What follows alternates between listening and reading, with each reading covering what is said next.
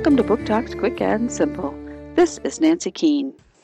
It was just an ordinary Friday night in the small town of Pripyat, Ukraine. On April 26, 1986, a routine test on the nuclear power plant went horribly wrong. In less than 1 minute, the plant exploded, releasing radiation.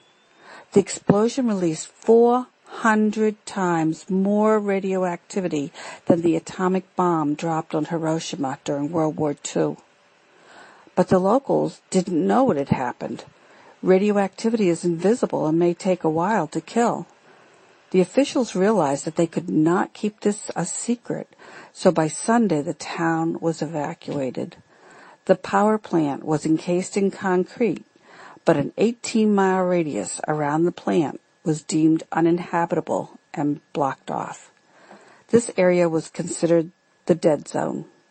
No life could live in it for years, if ever. But 30 years after the disaster, scientists found something extraordinary. Life found a way.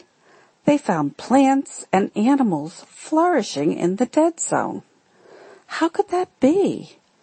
And what types of life is found there? Chernobyl's Wild Kingdom by Rebecca L. Johnson, 21st Century Books, 2015.